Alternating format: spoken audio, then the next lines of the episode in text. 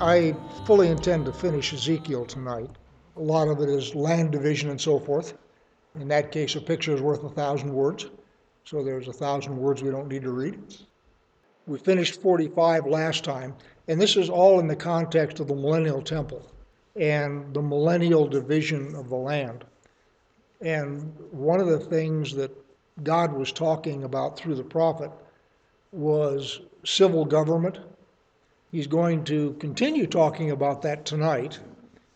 And as I said last time, and I'll reinforce, one of the reasons that Israel fell into apostasy and got exiled was because their elites led them there. The priests quit doing what they were supposed to be doing, which is clean and unclean, holy and common, and teaching Torah. They started sort of rolling their own. And the book of Malachi talks about the priests' descent into everything is routine, yeah, yeah, yeah, yada, yada, yada, another goat, you know. And they quit being zealous for the law and they started offering what God calls polluted animals, which is to say animals that were defective in some way. So they went south, and then the nobility also went south. I suspect the sequence was the priests went first, the nobility then followed them, and what the nobility started doing is using their position in government as a way to enrich themselves, sort of like what's going on today. It's a perennial problem. People get into government and very often start off with very high ideals, and very often, in fact, one of the things that convinces me that the United States was set up by God is George Washington. George Washington was a very high powered individual. In fact, he was probably the shepherd of writing the Constitution, in addition to being the military commander that prevailed against the British. But one of the things, as you all probably know from your history, he was offered the position of king. And he said, No, I'll serve two terms as president, and then I'm going to go back to my farm. I'm done. So, in the annals of people in power, that is really unusual. We're going to continue in that vein here in 46. Thus says the Lord God The gate of the inner court that faces east shall be shut on the six working days, but on the Sabbath day it shall be opened.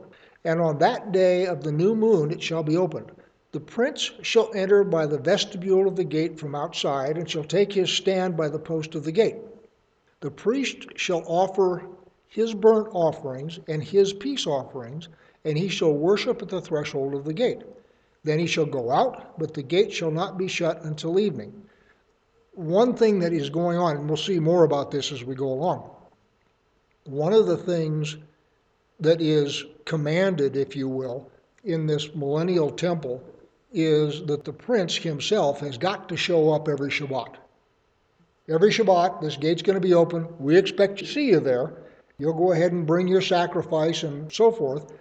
But as opposed to previously where people would show up on special occasions and people would maybe not show up at all.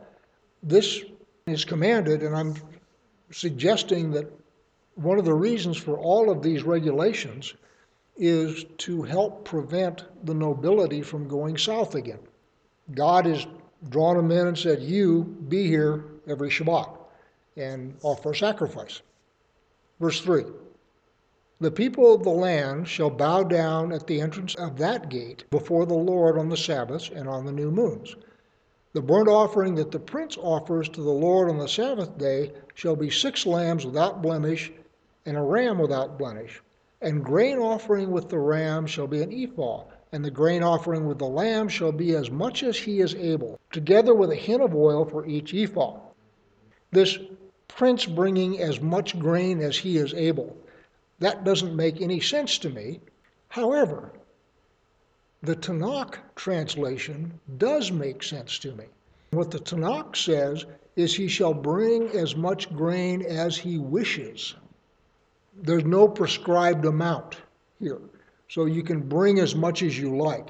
The translation, as much as he is able, sort of seems like, well, if it's been a bad week and the tax collections haven't been very good, then maybe not much grain. And if it's been bountiful, maybe a lot. The Tanakh translation is more, how much have I blessed you? Show up with an appropriate amount of grain as much as you want. I very much like that translation better. I have no idea whether it's right or not, but I like it. This one I don't care for because it doesn't make any sense to me. Verse 6 On the day of the new moon, he shall offer a bull from the herd without blemish, and six lambs and a ram, which shall be without blemish. As a grain offering, he shall provide an ephah with the bull, and an ephah with the ram, and with the lambs as much as he is able, again, as much as he wants, together with a hin of oil to each ephah. When the prince enters, he shall enter by the vestibule of the gate, and he shall go out by the same way. When the people of the land come before the Lord at the appointed feast, he who enters by the north gate to worship shall go out by the south gate, and he who enters by the south gate shall go out by the north gate. No one shall return by way of the gate by which he entered, but each shall go out straight ahead. When they enter, the prince shall enter with them, and when they go out, he shall go out. So the idea here is obviously this is corporate worship. I have no idea why you have this crisscross parade. One of the commentaries I have said, well, God is a God of order and he doesn't want people milling around in there. So start from the north, walk straight through, leave by the south. Start from the south, walk straight through, by the north. Do with that whatever you want. I have no idea what the idea is there. Verse 13. You shall provide a lamb a year old without blemish for a burnt offering to the Lord daily. Morning by morning you shall provide it, and you shall provide a grain offering with it morning by morning, one sixth of an ephah, and one third of a hin of oil to moisten the flour, as a grain offering to the Lord. This is a perpetual statute. Thus the lamb and the meal offering and the oil shall be provided morning by morning for a regular burnt offering. And then thus says the Lord God, if the prince makes a gift to any of his sons, okay, here we go again. This is civil government. And by the way, and there's a map behind me. They're all over the internet. And what you see on that map is Israel in the future goes clear up to the river Euphrates. That's where Dan is, clear on the north by the river Euphrates, and then all the way down to the brook of Egypt.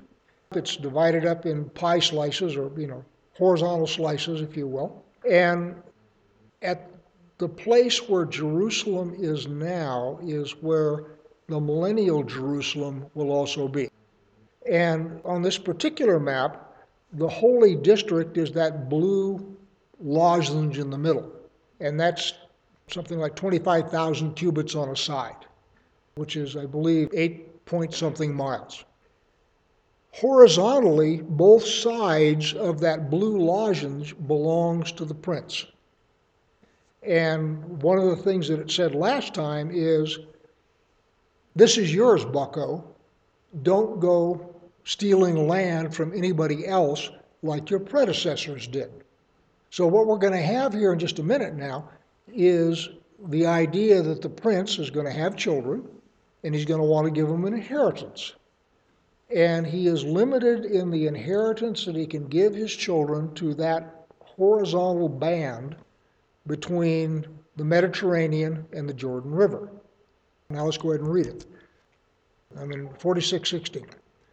Thus says the Lord God, if the prince makes a gift to any of his sons as his inheritance, it shall belong to his sons. It is their property by inheritance. But if he makes a gift out of his inheritance to one of his servants, and I'm assuming the antecedent of the pronoun his is still the prince. So, verse 17 again. But if he makes a gift out of his inheritance to one of his servants, it shall be his to the year of Jubilee, or year of liberty. Then it shall revert to the prince. Surely it is his inheritance. It shall belong to his sons. You all are familiar with the law of Shemitah and Yovel. Every seven years, slaves are turned loose and debts are canceled and then every 50 years, everybody goes back to his ancestral inheritance. The land gets its people back. So, what this is saying here is the prince, out of his own inheritance, he can make a gift to a servant. But that gift only lasts till Yovel, and then it reverts to the prince's family. And what that winds up doing is disempowering the bureaucracy. You all remember Joseph when he sold grain to Egypt.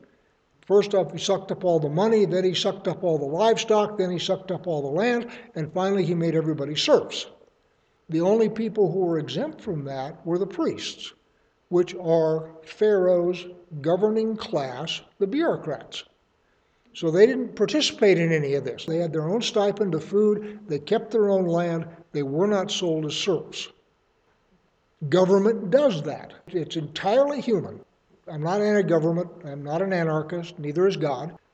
But God is very clear eyed about human tendencies and how we behave. And having been in government myself, I behaved the same way. So I'm not sitting here being holier than thou because I did some scummy stuff when I had the ability to do so. It's very human.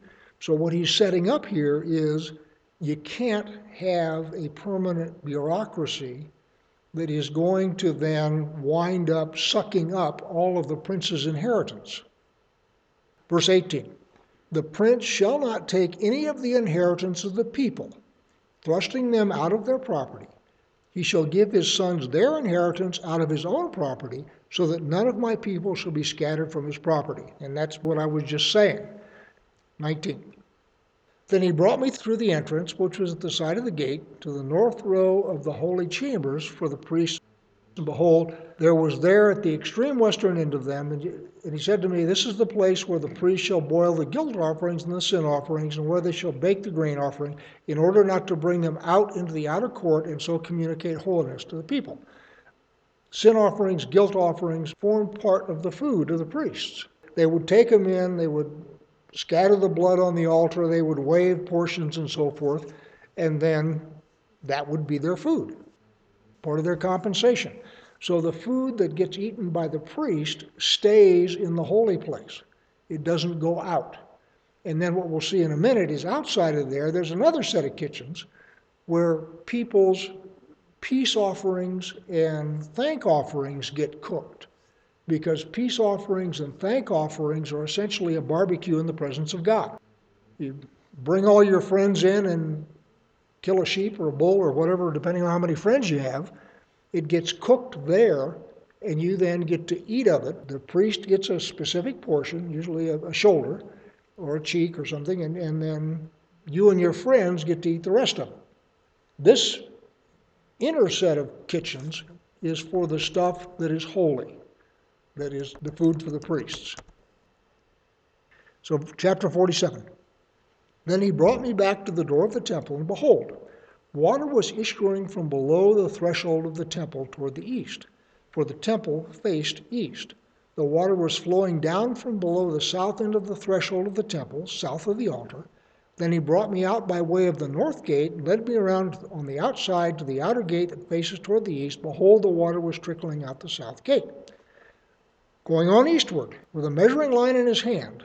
The man measured a thousand cubits, and a thousand cubits is 750 yards for those of you who are into gunnery. And he led me through the water, and it was ankle deep. So a thousand cubits out, it's now ankle deep.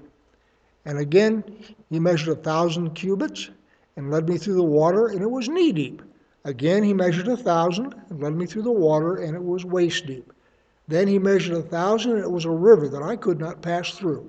For the water had risen, it was deep enough to swim in, a river that could not be passed through. And he said to me, Son of man, have you seen this?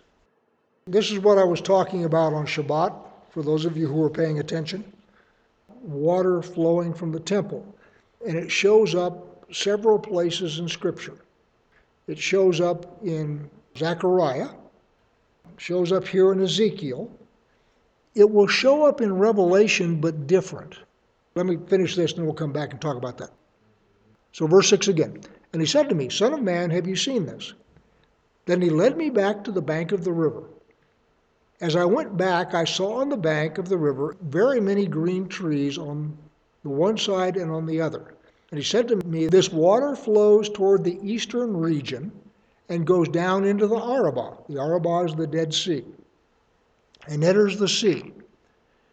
When the water flows into the sea, the water will become fresh. And wherever the river goes, every living creature that swarms will live, and there will be very many fish. For this water goes there, that the waters of the sea may become fresh. So everything will live where the river goes. One of the things about the Zechariah version of this is it goes both ways. I believe it goes both to the Mediterranean and to the Dead Sea. This version just goes to the Dead Sea. So, Zechariah 14, on that day, living waters shall flow out from Jerusalem, half of them to the eastern sea and half of them to the western sea. So, the water flowing out, according to Zechariah, goes both ways. According to Ezekiel, it only goes to the east. Verse 9 And wherever the river goes, every living creature that swarms will live. There will be very many fish. For this water goes there, that the waters of the sea may become fresh. So everything will live where the river goes. Fishermen will stand beside the sea, from Engedi to En Eglaim. It will be a place for the spreading of nets. Its fish will be of very many kinds, like the fish of the Great Sea. The Great Sea is the Mediterranean. Verse 11 But its swamps and marshes will not become fresh, they are to be left for salt. And on the banks, both sides of the river, there will grow all kinds of trees for food. Their leaves will not wither, nor their fruit fail, but they will bear fresh fruit every month, because the water for them flows from the sanctuary. Their fruit will be for food, and their leaves for healing. Remember, this is still not the new heaven and the new earth. So we're going to get a similar vision, if you will, in Revelation. Instead of simply trees with ever bearing fruit, the trees that are going to grow beside the river in Revelation are the tree of life. This doesn't specify that it's the tree of life, and I suspect it's not because this is the millennium now, not the new heaven and the new earth. Whereas Revelation is when everything is recreated and back to perfection. And you have the way to the tree of life reopened. So now, starting in chapter 47, verse 13, we have a list of tribal boundaries. I'm not going to read all of those. Uh, you can see them on the uh, slide in back of me. And for those out in streaming land or for those out in podcast land, they're all over the internet. Just look up Ezekiel 48 boundaries and you'll have your choice of pictures. So now, all the way down to chapter 48. These are the names of the tribes, beginning at the northern extreme, besides the way of Hethlon to Lebo Hamath, as far as Hazar Enan, that is the northern border of Damascus over against Hamath, and extending from the east side to the west. Dan, one portion, adjoining the property of Dan from the east side to the west. Asher, one portion, adjoining territory of Asher from the east to the west. Naphtali, adjoining the territory of Naphtali, Manasseh, joining the territory of Manasseh, Ephraim. So Ephraim and Manasseh are together. Remember, they're both Joseph. And adjoining the territory of Ephraim from the east side, Reuben, one portion, and the territory of Reuben from the east side of the west, Judah, one portion. And the territory of Judah then joins the princes section. So Judah is the southernmost tribe north of the prince's portion. And then you have the holy portion, and again, we have been through this several times 25,000 cubits on a side, and then off to either side the portion of the prince. So you have here, if you will, the Levites have the northern 40%. And then in the middle, you have the holy area where the temple is and so forth. And then in the south, you have the city.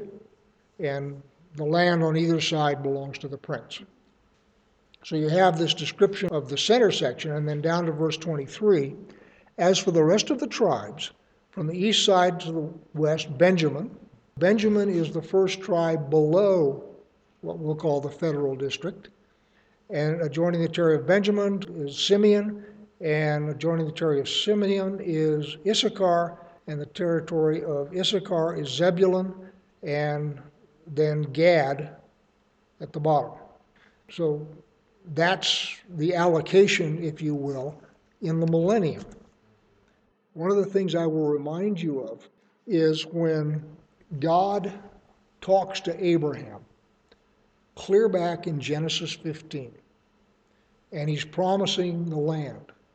One of the things that you'll notice is the promise extends from the river all the way down to Egypt. The river in that case is the Euphrates. Israel has never controlled all of that. David sort of did, because David had all of that region under military control, but I don't know that the Israelites ever settled it. In other words, they sort of stopped their settlement activity up around Lachish, which is the Lake Hula in southern Lebanon today. So David did, in fact, control the area up north of Damascus all the way to the river, as probably did Solomon. But they never really owned the land because when Joshua divided the land, that stuff up there had not been conquered. So it was not divided by Joshua, so it wasn't part of any tribal inheritance. So the thing that's happening here in Ezekiel in the millennium, as God regathers Israel, brings them all back into the land, the territory that is described here in Ezekiel 48 is the original land grant as promised to Abraham. God didn't specify when he promised it to Abraham how it was going to be broken up. In fact, at that point, the 12 tribes didn't exist. All he said was, Abraham, I'm going to give you this land from here to here, and it'll be for your descendants forever. I don't know whether God envisioned 12 tribes or not. One of the things about God is he can certainly make it happen. Comment was it's curious that the land east of the Jordan, where the two and a half tribes were Manasseh, Reuben, and Gad, and the reason Manasseh was only half a tribe is because they wanted Manasseh going across to keep people linked up. But anyway, that land east of the Jordan, which belonged to the two and a half tribes, is not part of this millennial allotment. Those two and a half tribes are moved over into the original allotment that was promised to Abraham. The area down south, Gad, Zebulun, Issachar, and Simeon, that's the Negev. So this millennial land that you see in the map here is in fact the chunk of land that was promised to Abraham. So verse 30. These shall be the exits of the city. On the north side which is to be 4,500 cubits by measure, three gates the gates of Reuben, the gates of Judah, and the gates of Levi. The gates of the city being named after the tribes of Israel. On the east side, which is 4,500 cubits, three gates the gate of Joseph, the gate of Benjamin, and the gate of Dan. On the south side, which is to be 4,500 cubits by measure, three gates the gate of Simeon, the gate of Issachar, and the gate of Zebulun. On the west side, which is to be 4,500 cubits, three gates the gate of Gad, the gate of Asher, and the gate of Naphtali. The circumference of the city shall be 18,000 cubits, and the name of the city from that time on shall be The Lord is there. This is not the New Jerusalem. The New Jerusalem is an order of magnitude bigger. So this is millennial stuff, not new heaven and new earth stuff. The comment was that the idea of the prince giving his sons land by inheritance indicates that people are being born. It also perhaps indicates that people are dying, as in you don't get your inheritance until your father is dead, unless you're the prodigal son. It's described as a gift.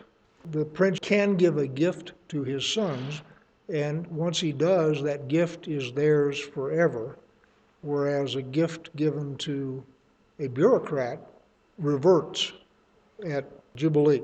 The short answer is There will still be death. Because at the end of the thousand years, Satan is released. And he will move the nations to attack Israel. And there will be a great big battle. And so, yes, there is still death at this point. Don't know if the prince dies, I just don't know what the lifespan is. Because if you take the prince uh, as being David having been raised from the dead, my question is does he then have a resurrection body? In which case he would be immortal, I believe. Or is he raised from the dead the same way Lazarus was raised from the dead? And, you know, unless Lazarus has been hiding out for the last 2,000 years, we assume that Lazarus then went on and had a natural death. But Scripture doesn't say that, so as I say, he may be living in Argentina somewhere, for all we know.